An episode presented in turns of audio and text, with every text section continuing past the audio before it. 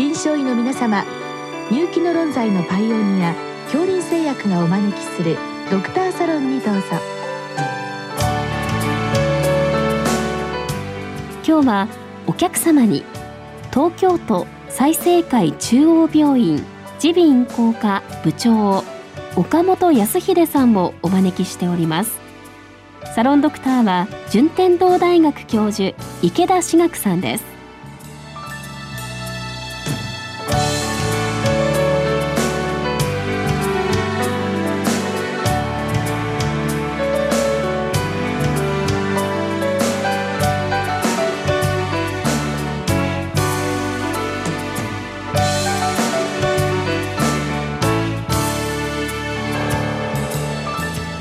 岡本先生よろしくお願いいたします。よろしくお願いします。えっと本日は人工箇所についてというご質問なんですけれども、これって日本人に多い病気なんでしょうか？あのどちらかというと白人の方の方が圧倒的に多い病気で、あのアジア人に関しては少ないというのがまあ医学的なデータですね。ですので欧米人の方がまあ家族性に割と出やすかったり、えー日本人の方が単発で起きてくる枯発性みたいな形で起きてくるということが多いように思います。あの発症年齢とか性別はどうですか？えっと、多くは大体20代ぐらいから発症して難聴が進行してくるということが多いと思われます。まあ圧倒的に女性が多い病気ですね。男性よりも女性の方が圧倒的に多いというのが疫学になります。そうすると何か原因としてホルモン説とか いろいろあると思うんですけど。そうですねあのなので、えっと例えばその妊娠を契機にすごく増悪してしまうみたいなえ方っていうのはまあ比較的女性の中では多いと思われますなのでまあそのホルモン説っていうのは一つ大きな問題点というふうには言われてはいますけれどもあのまあそうでない方ももちろん含まれますので全部というわけではないんですがあとそのまあどちらかというと骨代謝の問題がやっぱりありますのであのその辺っていうのが問題点としては挙げられるとは思います。なるほど。まあ特にあの白人の場合ですね、家族歴もあって、はいまあ遺伝的なことですよね。はいはいで今の骨代謝の説っていうのは非常に有力だと思うんですけども、そのまあ自諸骨三つございますけれども、はいどの骨がやられるんでしょうか？あそうですね、まあ、自小骨は鼓膜側から土骨それから絹田骨それからあぶみ骨というふうに3つの骨で形成されてそれで内耳に音が伝わるというふうに構造的になっていますけれどもあの G 硬化症の場合にはあぶみ骨と内耳との間が硬くなる。のでまあ G 硬化症というのはあぶみ骨と内耳との硬化症というような言い方になると思います。あぶみ骨と内耳のところが普通はまあ緩やかでこう揺れ動く動くこう振動が伝わるんですけども、この間硬くなるから振動が伝わりにくいというそうですね。えっ、と音の振動が伝わらなくなって難聴になるという難聴のなり方です。まあですので電音難聴。昔言うと電音性難聴という言い方ですけど今は電音難聴という音が伝わるところが問題で難聴になります。じゃあもう内耳側はまあ問題ないということになるんでしょえっと内耳側は基本的には問題がないというのがまあ一番多くの症例はそうだと思います。う。それでじゃあ発症時はもうなんか聞こえづらいなっていうそれだけなんでしょうか？そうですね。あの難聴なのでまあ当然ながら聞こえづらいんですけど、音を大きくすると割とよく聞こえるというのも一つありますね。ですので、あのなんとなく音が大きくなってるって聞いているみたいなことで難聴を自覚されるという方が多いと思います。で診断はどのようにされるんでしょうか？えー当然ながら難聴が出てますので皆さん難聴があるというふうにして病院にいらっしゃいますからあの病院では、まあ、必ず難聴があるというふうな結論になるわけですけれども。あの聴力検査の結果でいうと、まあ、内耳自体が効いている骨動値というものとそれから外耳道から鼓膜を通して効く気動値という2つの聴力検査には2つの値がありますけれどもその気動値と骨動値の間にものすごく差が出てくる、まあ、ギャップが出てくるというところで、えーその気骨動作というふうな言い方をしますけれどもというものがある場合に電音難聴という診断になって G 硬化症も一つの鑑別に上がってくるということですね。あのそこではまあ鑑別診断ということになるんですけども、はいはい D 硬化症の鑑別っていうのはどのような疾患があるんでしょうか？あの電音難聴であるものは全て鑑別疾患になるかなというふうには思いますがデーモン難聴を起こしてくるのはもちろん慢性の中耳炎みたいなもの。つまりまあイメージの中で言うとその鼓膜に穴が開いていて音が十分に鼓膜を使って音が伝わりづらいから難聴になる。っていうものもありますしいわゆる鼓膜に穴が開いてなくてもそのよく子供がなる鼓膜の中に膿がたまるとかそれからあの滲出性中耳炎というものみたいにその液体が溜まってくるものみたいな中耳炎もそうですけどもそういうふうに音が伝わりづらくなってくるものが、鑑別に全部上がってくるかなと。だから代表選手としては慢性中耳炎それから先行性と言いますけど鼓膜に穴が開いている中耳炎。それから、えー、中耳炎のまあ慣れの果てという言い方になると思うんですけど、えー、慢性でずっと長いこと30年も40年も中耳炎を繰り返しているもしくは中耳炎のままの状態でいるとその土骨とか絹田骨自体も動きが悪くなってきて要するにその自小骨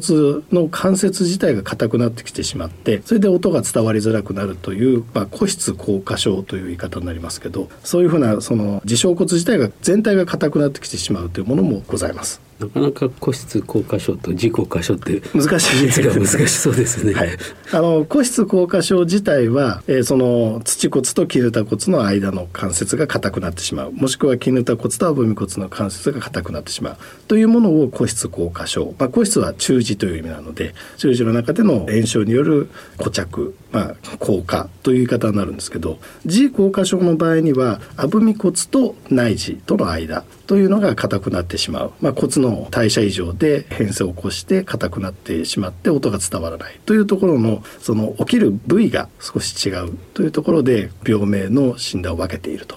でまあ、あの治療法としてはもう手術が第一選択とされているようですけれども、はい、どのような手術をされるんでしょうか？えーと、あぶみ骨と内耳とのつながりのところが硬くなって動かない、まあ、つまりあぶみ骨自体の振動が生まれないわけですからそのあぶみ骨自体を取り替えるという手術が手術の一番の目的になります。当然ながらあぶみ骨が動かないのであぶみ骨自体を取ってしまって、えー、人工骨であるそのハイドロキシアパタイトみたいな人工のものであぶみ骨を取り替えるというような手術になります。具体的には内視鏡で経外自動的に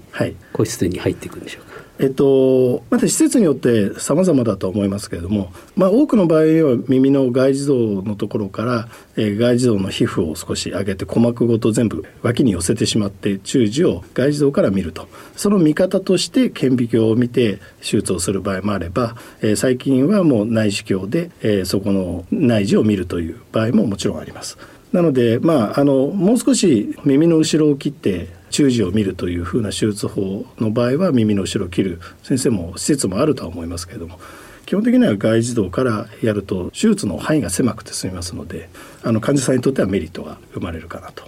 あの人工のアブミ骨というのはどのような材質でできてるんでしょうか？そうですねあの人工の、まあ、体にとってその異物になりづらいもの、まあ、骨ですので生体の異物反動が少なくてということを考えるとハイドロキシアパタイトみたいなものが使われるケースがほとんどです。金属製のものはいかがなんでしょうか？あのこれもタイプがいくつかありまして、えーと、アブミ骨の人工の自小骨を使う時にその人工の自小骨自体に、えーと針金みたいなワイヤーがついていてえー、あぶみ骨を取り替えてその土骨絹田骨あぶみ骨内耳というふうなことが伝わるそのあぶみ骨のところを取ってしまうわけですから絹田骨から直接ワイヤーで人工骨を通して内耳に音を伝える場合っていうのもあれば、えー、そこのワイヤーがなくて土骨絹田骨それから人工の自小骨それで内耳というふうに音を伝えるというようなその材質は同じなんですけれども形状が少し違うのでその形状の違いは実際の好みということになるとは思いますけれどもあのいずれにせよ音が伝わる土骨絹田骨人工の自小骨内耳という順番は変わらないと思います。なるほどそこら辺はまあ術者の好みと、はい、あるいは経験によるというわけですね。そうですね。はい。で、あのその治療効果っていうのはどのくらいなんでしょうか？えーと、ほぼ手術をすれば前例成功というふうになると思います。あの聴力はほぼ術前の起動値っていうことになりますけど内耳が持っている力と同等になる、まあ、つまりそこが正常であればほぼ聴力は正常に戻るというふうな効果が出てきますので、まあ、劇的に変わるというところで患者さんはすごく喜ばれる手術ということになりますね。でちょっと気になるところは副作用なんですけどまれにどのようなことが起こるんでしょうか？あのあぶみ骨を取り替えるだけなんですけれども実はあぶみ骨と内内耳のところのつながるところが硬化してきますんで、えーと、アブミ骨だけ取っても結局内耳のその硬化している部分は変わりませんので、えー、そこに、えーと、手術の時には小さな穴を開けてそこの穴を通して人工のアブミ骨を入れるわけですけどもその内耳に穴を開けるという操作が手術の副作用としては一番多く出やすい部分で例えばあの内耳に直接刺激があのドリルで穴を開けるのであの刺激が加わりますからまあ手術による肝温難聴、まあ、内耳性の難聴が起きる場合もありますしあのもしくはその内耳に刺激が加わることでその前庭って言いますけど、まあ、あの三半規管系のですねめまいの方に、えーと、障害が出て、えーと術後のめまいを感じるという場合も当然ながらあります。あの削った骨片がその内耳の中に入ってしまうというのが一番激烈な多分副作用としてのめまいがあの生じるというのがございますけれども、まあ、基本的には、まあ、丁寧に手術をすることで、まあ、できるだけそういうふうな副作用を取り除くことはできると思います。あのまあ、ちょっと不幸にしてそのめまいが生じた場合ですけれども、はい、時間とともにどうなっていくんでしょう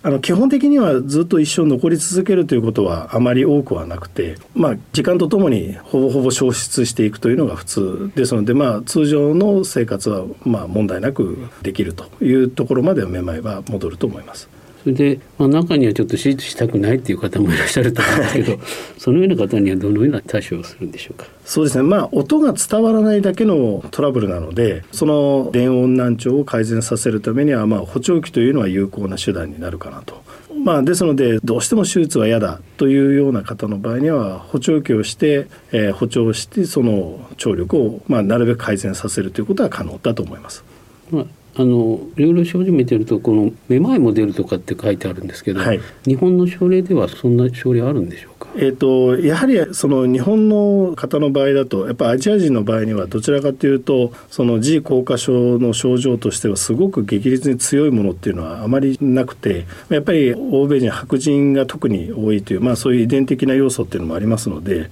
あの日本人の場合にはそんなにありませんけれどもその G 硬化症その今あぶみ骨と内耳とのつなぎ目が悪くなるというお話をしてますけどもこれ進行してどんどんどんどん進んでいくとですね骨の代謝が悪いっていうのが大きな病院の一つですんであのそれから考えると内耳を取り囲んでる、まあ、骨包と言いますけどその骨自体の代謝が悪くなってきて内耳障害を起こしてくるというものが、まあ、かなり進行する症例ではございます。ですのでそういう症例にはあのめまいだとか、まあ、実際はその内耳の難聴、まあ、音難聴というものも、えー、ついて回ってくるのでそういうふうな難聴も進んできてしまうという症例はあります。ただ日本人の場合にはそこまで欧米人に比べると多くはないという疫学ですね。どうもありがとうございました。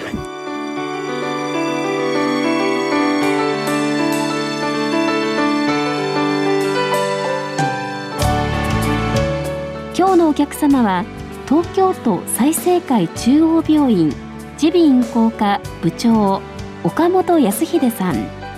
サロンドクターは順天堂大学教授池田志学さんでしたそれではこれで恐林製薬がお招きしましたドクターサロンも終わります。